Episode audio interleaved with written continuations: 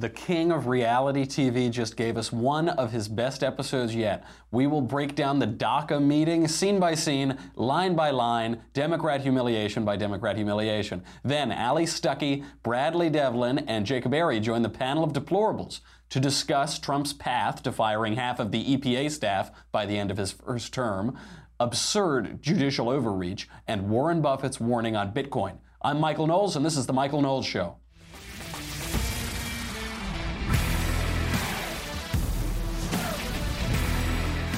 What an incredible meeting yesterday at the White House. So for those of you who didn't see it, Donald Trump invited up congressional leaders, Senate leaders, and House leaders from both parties, cameras on. He invited the press in the whole time, sitting around the table to talk about DACA and to talk about immigration. This is his signature issue, and this is a very contentious issue, and it has been a contentious issue for almost a century now.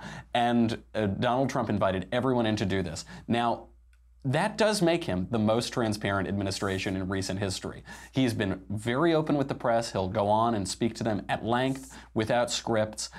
He's transparent in part because there, excuse me, because there have been so many leaks also coming from the White House. But contrary to what people predicted, that he would be an autocrat, that he would be a tyrannical, he hasn't been. He's been very open, and of course he is. We always should have predicted this. He pioneered reality television. He pioneered a genre where people invite cameramen into their homes, into their most private moments, into their bedrooms, and let them film him all the time. Of course he's going to be transparent. He couldn't be anything but transparent because that is his strength. Playing to his strength, inviting cameras into his private life is something he's been doing since the 1980s, so of course he's going to bring it into his White House and into his presidency. And unfortunately for some of the politicians in our room who are not used to that kind of scrutiny and that kind of clarity and transparency, doesn't totally play well for them, and it really makes him look good. Now, this is not completely unprecedented. Barack Obama held up one sort of similar meeting during his push for health care, for Obamacare, but he totally botched it. Here's Obama. No, that geography does not dictate what kind of health care they would receive. I thank you, Mr. President.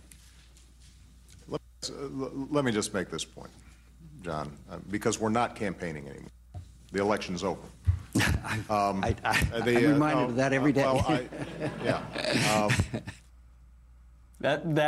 A total botch. I mean, absolutely awful. That's probably why he didn't make it a regular feature of his presidency, and why he presided over one of the least transparent administrations in American history. So he's there. He can't help but be this crass, mean politician, because all Barack Obama knows from his entire life is politics. All he ever did was write about himself and why he should be elected president before he actually was elected to Illinois State Senate and then the Senate for 5 seconds and then the presidency. So he has to get those barbs. All he knows is that little political attack. Donald Trump knows much more than that. He knows how to entertain, and he has been a businessman for his entire adult life. So it just allows him to interact with people and to interact with the cameras much better. Here is Trump. Here's how he opens. Well, thank you very much, everyone, for being here. I'm thrilled to be with a distinguished group of Republican and Democratic lawmakers from both the House and the Senate.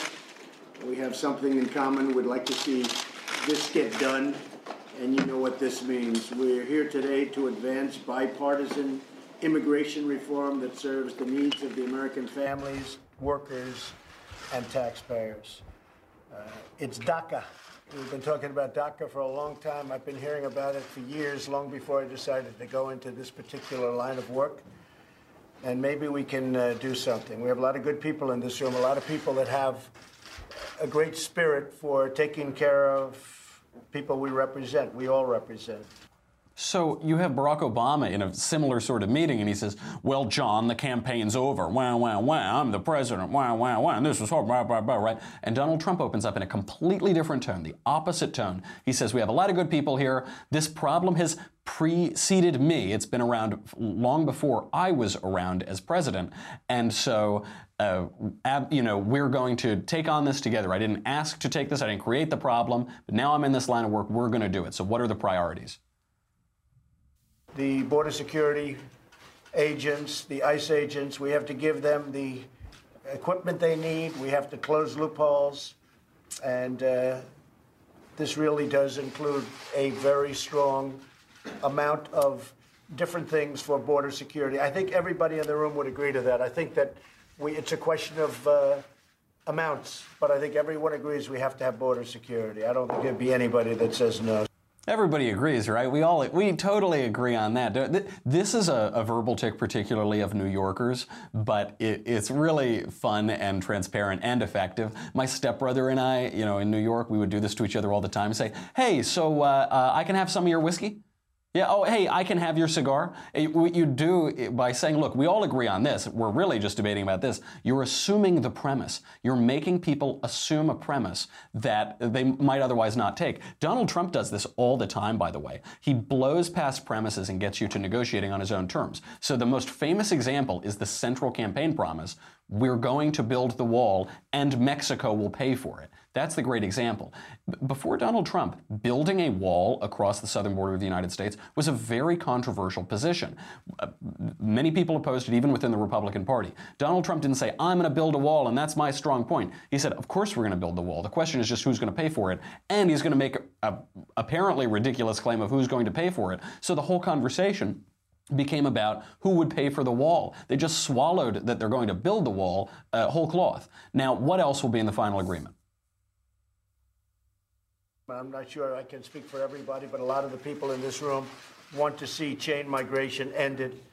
And we have a recent case along the West Side Highway having to do with chain migration, where a man ran over, killed 8 people, and many people injured badly, loss of arms, loss of legs. A horrible thing happened. And then you look at the chain and all the people that came in because of him. Terrible situation. And the other is cancel the lottery program. They call it visa lottery. I just call it lottery, where countries come in and they put names in a hopper. They're not giving you their best names. Common sense means they're not giving you their best names. They're giving you people that they don't want. And then we take them out of the lottery. And where they do it by hand, where they put the hand in a bowl, like probably what's in their hand are the worst of the worst.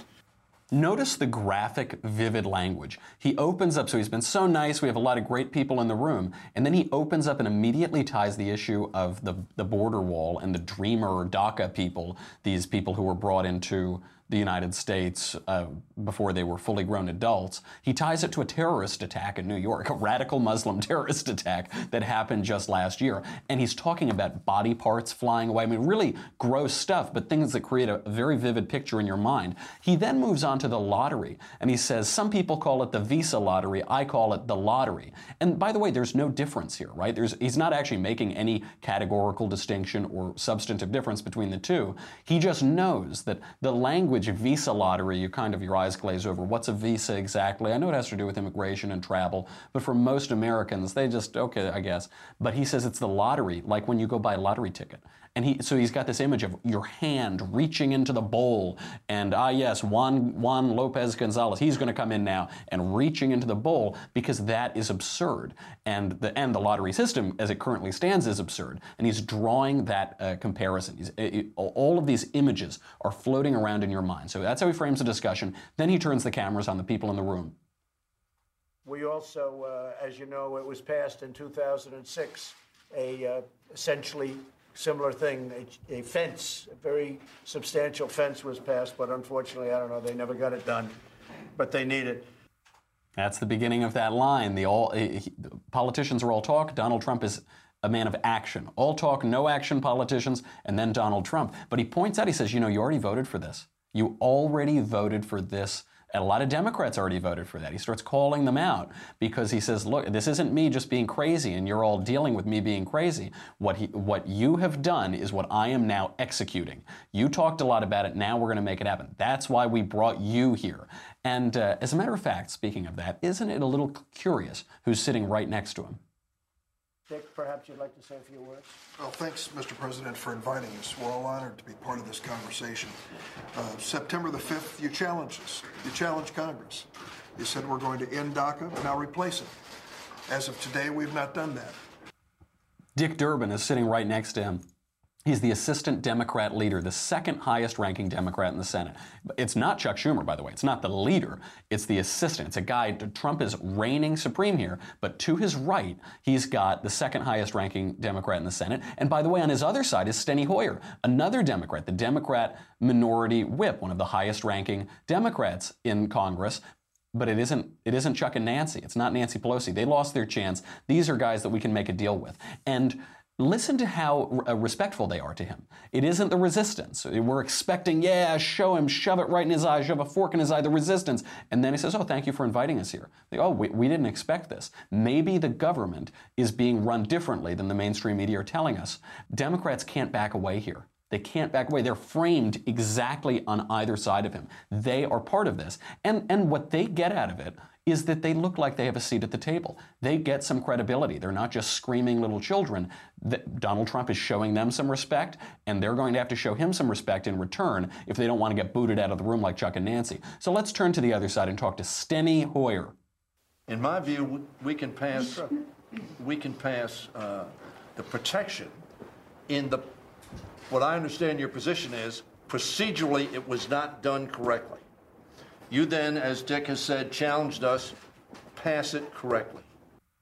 That's incredible. You now have the Democrat House whip basically admitting that Barack Obama violated the law. He's saying this wasn't done correctly. That wasn't, Barack Obama didn't do this correctly, now we have to do it correctly. I wonder if this was scripted, if these points, these talking points were agreed upon by these three men ahead of time.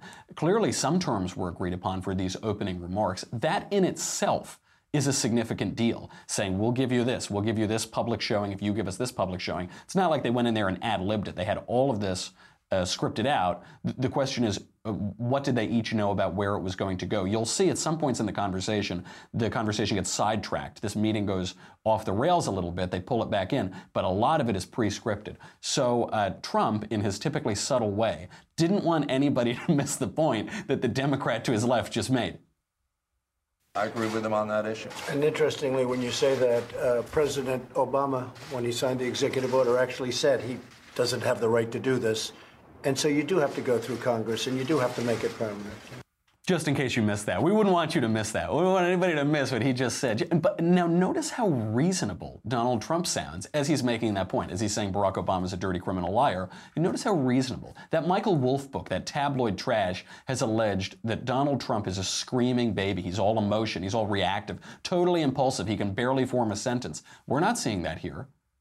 Not only is he calm, he's conducting this discussion like an adult, like he's the adult in the room. He's even being conciliatory. We also know, by the way, little sidebar, we know that the claim about Trump being impulsive, reckless, emotional, we know that isn't true because of Steve Bannon, because of how Donald Trump treated Steve Bannon. Bannon was making a lot of shaky comments, negative comments, leaking things to Donald Trump since the moment he was fired, even before he was fired. But Donald Trump held his fire. He said, okay, we're not going to play around just yet. It was only after Bannon lost Alabama, incredibly, a Herculean task and achievement for a Republican to lose Alabama. So he's at his lowest point professionally, and he calls Trump and his family traitors. Then he drops the hammer. But all of this President Bannon, Trump doesn't know anything, he's just a vessel for my movement, he let that slide. He played very nicely while Bannon was still relatively loyal, and then he pounced. But that was planned out. That wasn't just emotional one night he got angry and tweeted at Bannon. So that, you can have one or the other, but you can't have both criticisms simultaneously of Donald Trump. Okay, Mr. Conciliator, let's get some people on the record, okay? This room would agree to that also, but we'll do it in steps. And most people agree with that, I think, Dick. We'll do it in steps. Even you say, let's do this, and then we go phase two. Kevin, what would you like to say? He's like a parent mediating between children. We've been told that he's the child. Dealing with him is like dealing with the child, but that's not what we're seeing. I say, look, this is, and as you said, as you have already said, we need to do this, and we're going to have to negotiate and do this. But he's the one there right in the middle. He's even mediating between people within their own parties. So now that the stage is set, let's start talking about the legislative solution itself. Well, I think a good starting point would be Bob Goodlatte, who has done a bill, and I understand you're ready to submit it, and you're going to take that, and you'll submit, and they'll negotiate, and Congress and the House, and then it goes to the Senate, and they'll negotiate, both Republican and Democrat, but it could be a good way of starting. Now, if anyone has an idea different from that, but I think starting in the House might be good. You're ready. I think you're ready to go. I would like to add the words merit into any bill that's submitted, because I think we should have merit-based immigration like they have in Canada, like they have in Australia. So we have people coming in that have a great track record as opposed to what we're doing now, to be honest with you.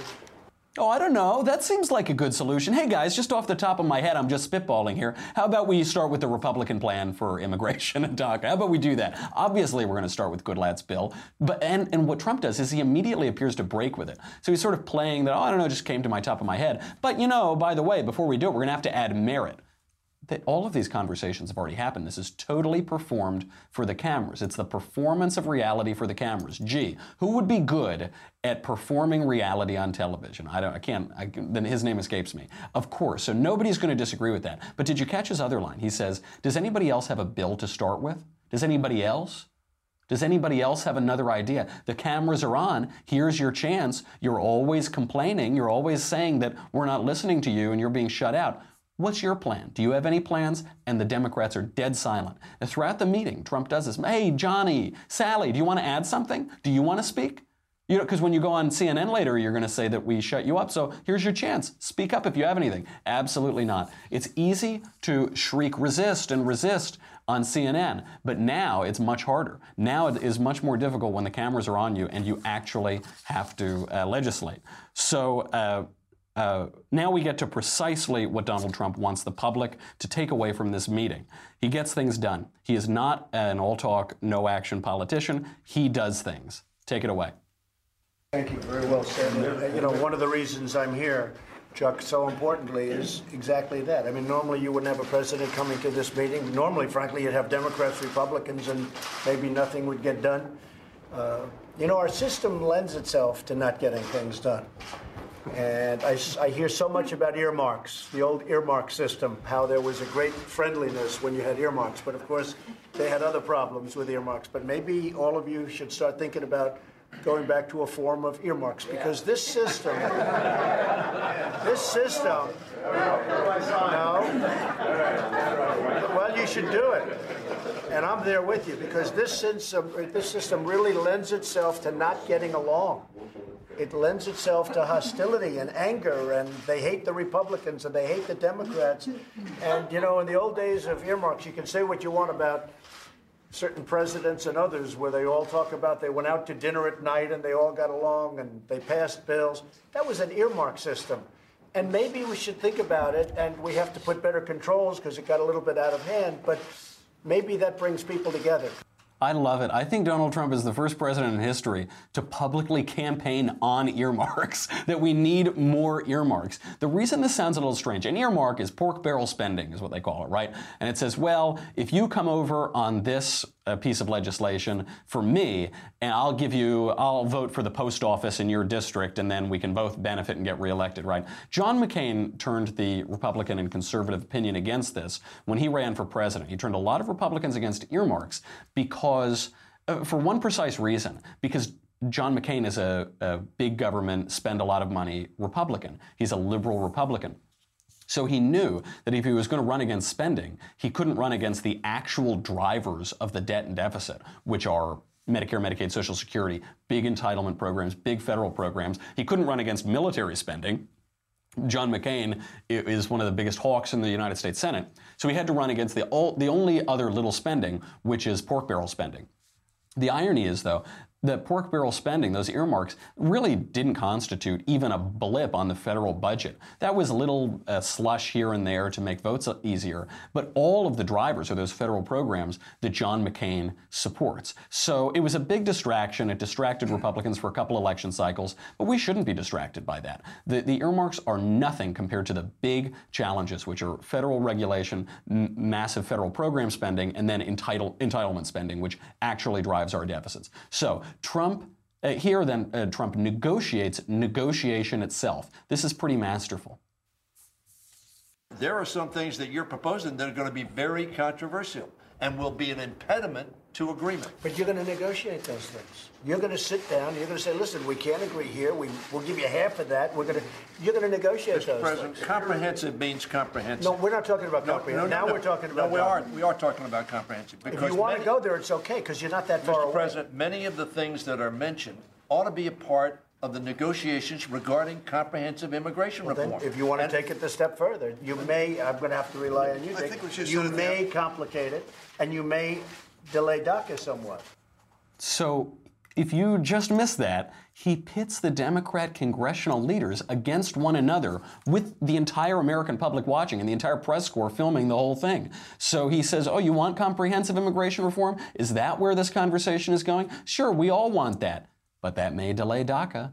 You know that thing that we're all here talking about, that you insisted we talk about? Well, we may delay DACA. And there's that threat. And it's not a fire and fury threat. It's legitimately a subtle threat. So you have then on the other side, Dick Durbin, the Democrat Dick Durbin says, no, we're not talking about comprehensive. We're talking about DACA. Shut up, Steny. We stay focused.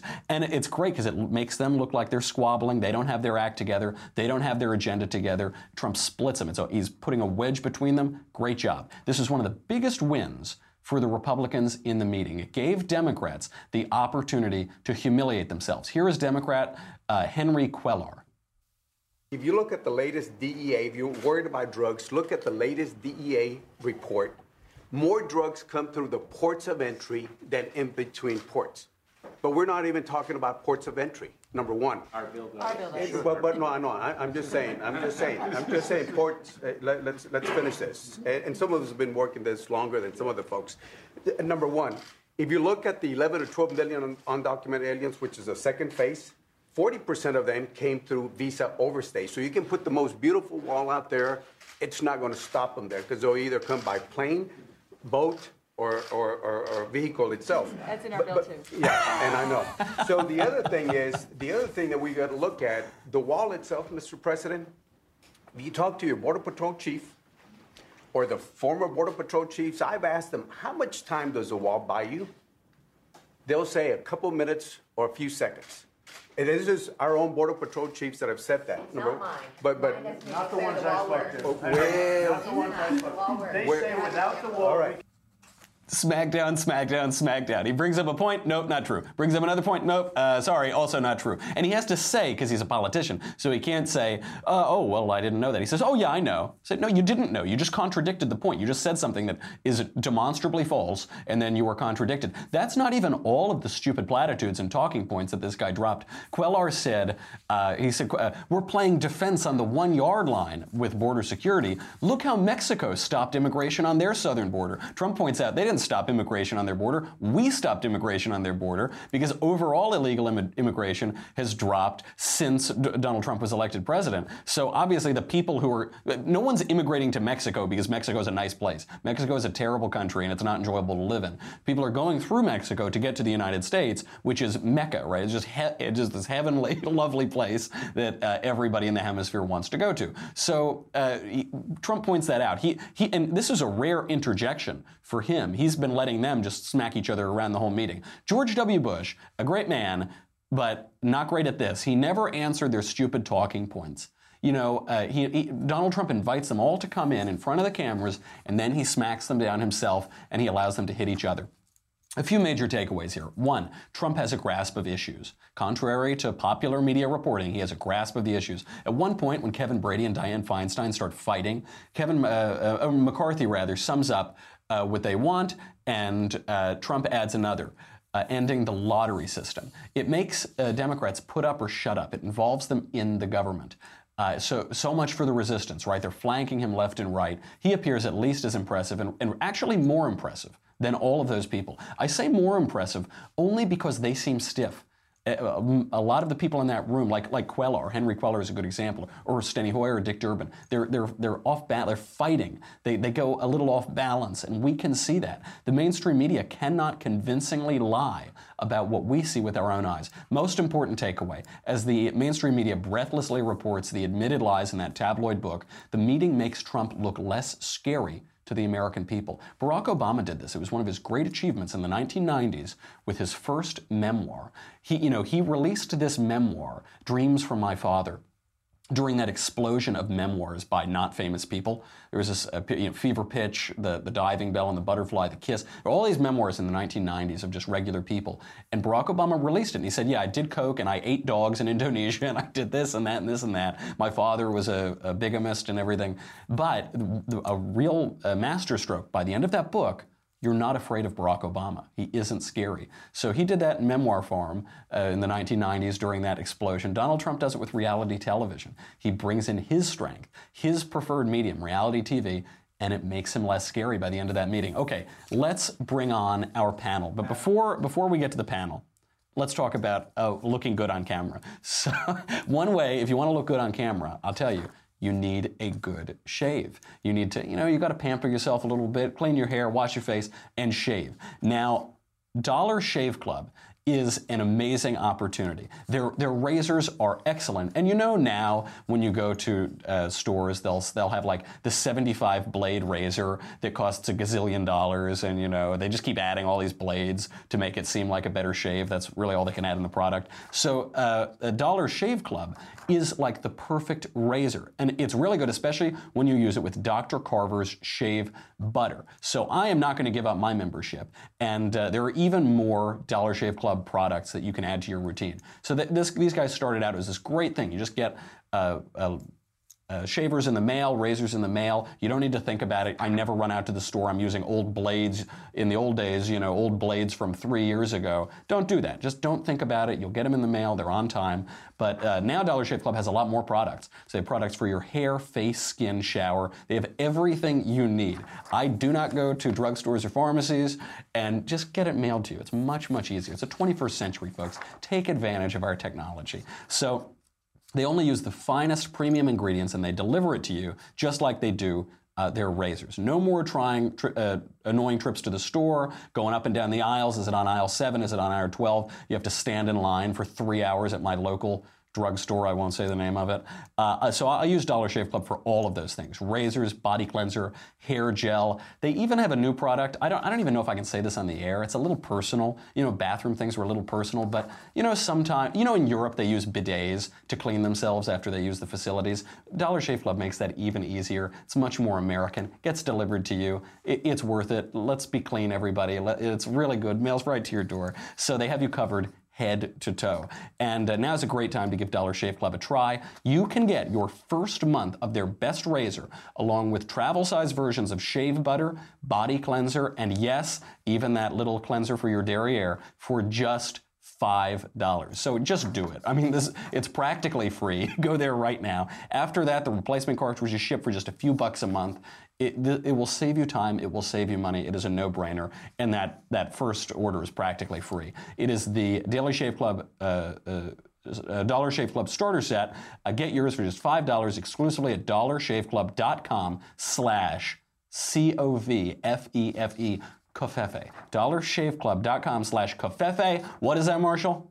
DollarShaveClub/Covfefe. DollarShaveClub.com/Covfefe. Why do we keep him around? You're gonna have to pay $10 for that, Marshall. Everyone else is just $5. Okay, let's bring on the panel. We have got today Bradley Devlin, Jacob Airey, and most exciting of all, Allie Stuckey. Everybody, thank you for being here. Allie, congratulations, by the way. I know that you now have a show on CRTV. Yes, I do. I'm very excited. I'm excited for you to show me the podcast ropes. That's what I'll need. I don't know anything about it. Some people ask me for advice on how to publish a book. I don't know anything about books. I wrote a book without any words. This one, I guess, this has some more words. Really, just take a lot of covfefe, and it will help you in your podcasting skills. What's the show going to look like? Perfect. Well, I'm not exactly sure yet. So it'll be partly videos. I'll be doing 2 shorter videos a week, and then every 2.5 weeks there will be a longer form video, and it'll be a variety of different things, and then it'll be a weekly podcast. So I'm not up to the level that you are of a daily podcast. It'll be a weekly podcast. So spreading fake news, not everyone can do it, but it's God's work. Some of us are called to spread the covfefe. Right, and I am not, I suppose. But it'll all launch by the end of the month. So I'm very excited about it. That is good. This actually might get me to subscribe to CRTV. I use Crowder's mug as an ashtray when I smoke cigars, so I wasn't going to do it for that, obviously. But right, now that you're there, I'm much more compelled to do it. I might make it worth it. And roaming. And roaming. That's right. Roaming millennials getting a show too. All right. Well, both of you together, I guess that's a pretty good argument to do it, despite Nake Jared and Crowder being over there too. Okay, well, listen, I know that you all on Facebook and YouTube want to hear from the panel. We have to talk about this stupid judge in the middle of San Francisco ruling against DACA and preventing Donald Trump from executing his office because we've elected him to do that. There are a lot of other things. We're going to talk about Bitcoin in a little bit. We're also going to talk about Donald Trump just burning the government to the ground and firing all these useless bureaucrats. But you don't get that unless you subscribe to DailyWire.com. If you subscribe, what do you get? Well, you get me. You get the Andrew Klavan Show. You get the Ben Shapiro Show. All of that is well and good. But forget about it. What you really need is this. Because that meeting, that DACA meeting that we all just walked through and analyzed, we're going to get that wall, folks. And when that wall goes up, it's actually going to make the floods of leftist tears even worse because there's going to be nowhere for the tears to go. They can't go down and flood Mexico and Central and South America. They're going to be stuck here, and you are going to want to protect yourself and protect your family with the leftist tears tumbler. So go to dailywire.com right now. We'll be right back.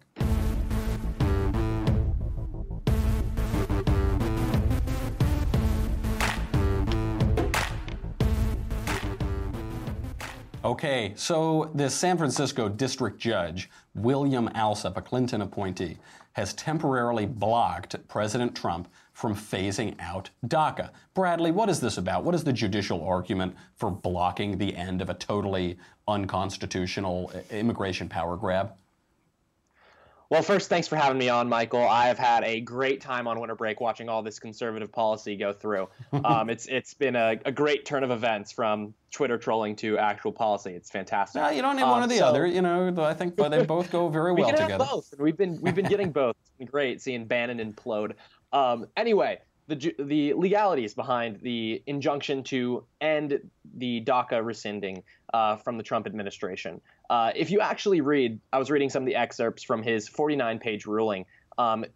This argument looks exactly like the argument a conservative judge would make when Obama was pushing through DACA using prosecutorial discretion back in 2012. Mm-hmm. And so it says that Alsup said in the injunction, plaintiffs have shown that they are likely to succeed on the merits of their claim that rescission was arbitrary and capricious.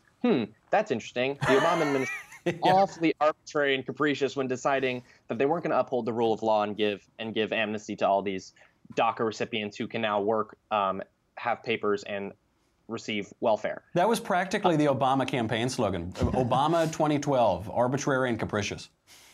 Right. The judge went on to say that the injunction was appropriate because our country has a strong interest in the uniform application of immigration law and policy. Oh my gosh, are you kidding? This is insane.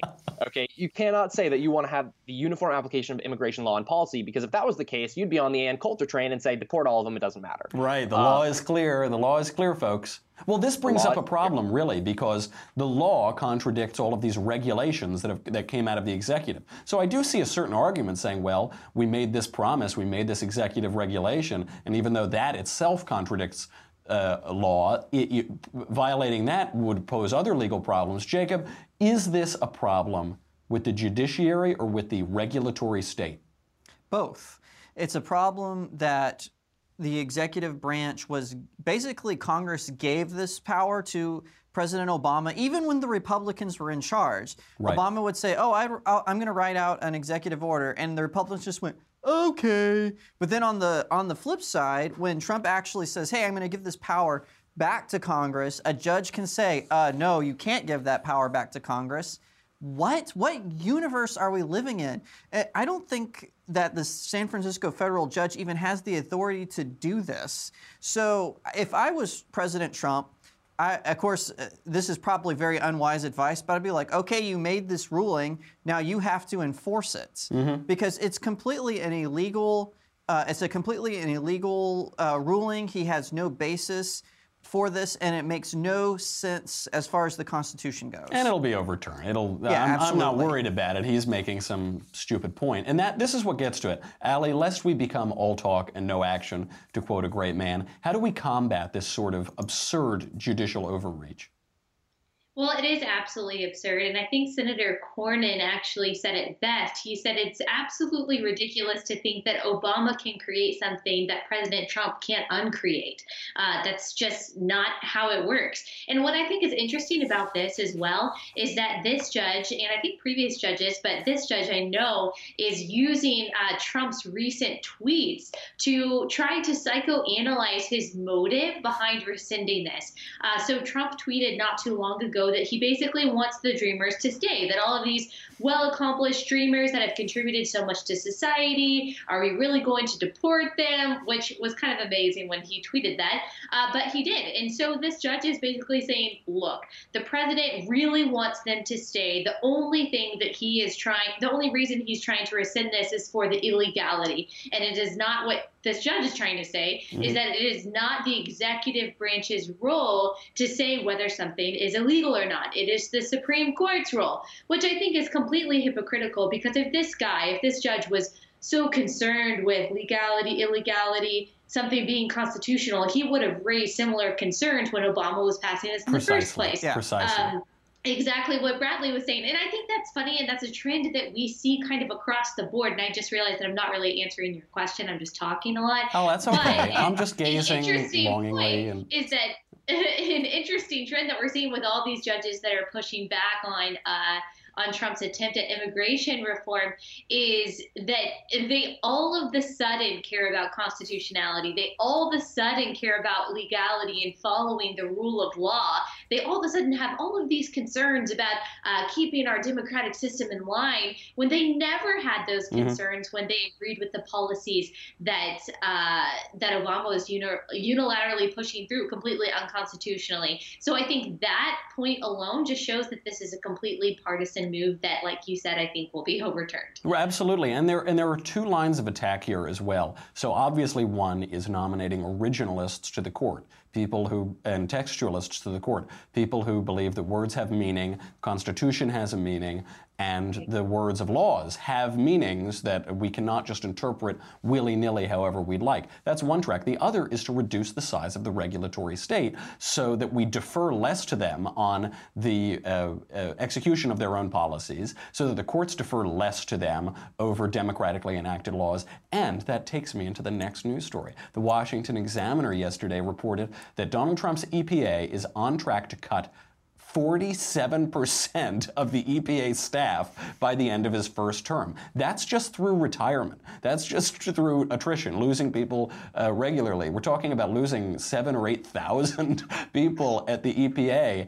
Even Ronald Reagan, the greatest American president of his century, at least, did not reduce the size of the government. Allie, will Trump reduce the size and scope of the federal government finally? Yeah, I think so. And Scott Pruitt was saying that the reason for this, like you said, it's through retirement and through just shrinking the agency in general.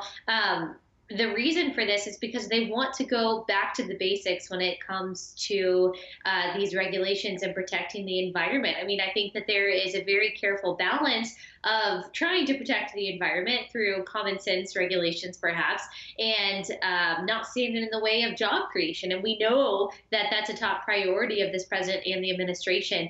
And this agency hasn't been as small as it's supposed to be. I think it's around 14,000 since Ronald Reagan was president, which is pretty incredible, especially for all of the people that keep on saying that Trump's a Democrat, Trump's not a conservative. I was one of those people. But if you look at his track record, especially with diminishing the scope of the government, I mean, he's one of the most, if not the most, conservative presidents that we've had in decades. Right. Absolutely right. And I was surprised, too. I fell for that. Donald Trump is a lifelong New Yorker. He won't really cut the government, but we're seeing unbelievable cuts. And this does lead to a question, Jacob. Why have past Republican presidents not reduced the size of the government? honestly think it's because of laziness outside of... Don't you call Ronald Reagan lazy? How dare you? Well, Ronald Reagan, actually, he had a Democrat Congress, and so in that case, it was the Congress being combative. But I honestly think that's what it is. I mean, we saw when certainly when President George W. Bush was in power, he had a Republican Congress for a while, and he didn't shrink the EPA. And I really think that that's what it is. You get distracted, and of course, you know, with President Bush, we had the war in Iraq and the war in Afghanistan, and which grew the government to some extent. So I honestly think it's not some sort of malicious thing, but I just think, oh, well, shrinking the EPA, will that really affect my numbers? Eh, probably not, so I'm just going to let it be. And there is a question. I mean, you don't exactly need Congress to fire people within your own branch of the government, but right. There is a, you know, these guys are feds. I once got to talk to Antonin Scalia, and we asked about states' rights. He said, states' rights are dead. They've been dead since the 17th Amendment and the direct election of senators. What, are you going to look to me to protect states' rights? I'm a fed. I work for the federal government. And there is an aspect of a president coming into office and saying, you know, it is sure helpful if I've got all of these big agencies there so that I can wield my own power for perfectly good policy, let's say. But it's much harder to say we're just going to cut people. We're going to fire, we're going to not replace people after they retire. And at least for this first year, for these first 12 months, we have seen historic cuts in the federal government, and we can only hope that they continue. Let's move on, finally, in our last minutes, let's move on to something that is unrelated, I suppose, to Donald Trump, but I've resisted running this story. I know a lot of conservatives and Republicans, they've gotten very into cryptocurrencies. They've gotten into Bitcoin. People invested 35 cents in Bitcoin 10 years ago, and they're now gazillionaires. They're now richer than Warren Buffett. But Warren Buffett, the Oracle of Omaha, is now saying that cryptocurrencies are headed for trouble, that it won't end well. The Bitcoin surge is now much, much larger than even the tulip bubble in Holland. I've been referring to them as digital beanie babies. Bradley, you're a youth. You're a young kid. Are people of your generation, people at college campuses, young conservatives, are they investing in cryptocurrencies, and are they afraid of losing all of their money? They're obsessed. I mean, my friend just became a minor the other day. My buddy is the chairman of the blockchain at Berkeley Club. And we've been talking for a long time about Bitcoin, because I'm really struggling to understand it, because when we're learning about money in classic economics classes, there's two types of money. There's fiat money, which its value is determined by government institutions that back it. And then there's commodity money, which means that money or exchange piece holds intrinsic value and can be used and therefore is worth something. Mm-hmm. Bitcoin is none of those things. It's neither fiat nor commodity money. The only thing that this thing applies to in classical economics is a supply and demand graph. It derives its value from people being willing to supply it and people demanding it. Mm-hmm. And so that's seriously problematic when we're talking about money, because Bitcoin rapidly appreciates when there's a good article about it, when consumer demand goes up, but then drastically drops when they can't maintain that hype. And when you can't maintain that hype, that money's not going through a money multiplier system. We're not going to have cryptocurrency-based societies in the future. It's foolish to think otherwise. Of course, it isn't a currency. It doesn't meet any criteria of currencies, and it also isn't even an asset. It is just speculation. And look, I like going to casinos as much as the next guy, so if you've made money gambling, good on you. But it isn't, you know, one kind of wacky conservative investment I made is I bought a bunch of rhodium, which is a precious metal, and I have a bar of rhodium. And I made 100% return last year, so I've only been referring to that as coin, this newfangled thing where you get a physical asset that you can invest in. Allie, are cryptocurrencies, are they just a fad and they're going to go bust? I hope so, because that means that I don't actually have to understand it. I think that Bradley did a very good job of explaining why this is so confusing to me. I mean, God just did not create my brain to understand cryptocurrency. Therefore, I want nothing to do with it. And if Warren Buffett says that it's a fad that I don't need to pay attention to, that means that I'm in good company. Maybe I do understand it a lot more than other people do, and that's why I don't want to spend any time thinking about it. Yeah, not only you're in good company. Yeah, not only did he say that he wants nothing to do with it, he himself said, I don't understand this thing. When Warren Buffett says, I don't understand this thing, so I'm not short it. It's because we're stable. Only stable geniuses don't understand cryptocurrency. I guarantee you our president doesn't either. We're going to find out Donald Trump has just stores and stores, hard drives and servers full of Bitcoin. That's stable genius. All right, panel, that's all our time. Thank you for being here. Excellent to have all of you today. That's our entire show. Make sure to tune into Another Kingdom, by the way. So Another Kingdom is back after the Christmas break. And Hollywood, I don't want to tell tales out of school. Andrew Klavan talked about this on his show the other day. Hollywood, which saw the immense popularity of this podcast, the narrative podcast I'm doing with Andrew Klavan, they saw it. It's got, I think, 1,600 five-star reviews now. It's got a lot of downloads, very, very popular, always charting on iTunes. They called us in to pitch this for television. And then I think they Googled Andrew Klavan. And then they were all cold meetings. We found out one of the production companies now is part of the resistance or something like that. It is really crazy. So please shove it down their throats. Please send Another Kingdom to your friends. Write a review, tweet it, post it, get it out there, subscribe. Because the bigger that this project has gotten, the more Hollywood wants to put its finger in its ears and say, la, la, la, la, la, we won't have any conservative art here. No, la, la, la, look at my lapel pin and my black clothing. La, la, la. So please help us shove it down their throats. We really appreciate that. Get your mailbag questions in for Thursday. I'm Michael Knowles. This is The Michael Knowles Show. See you tomorrow.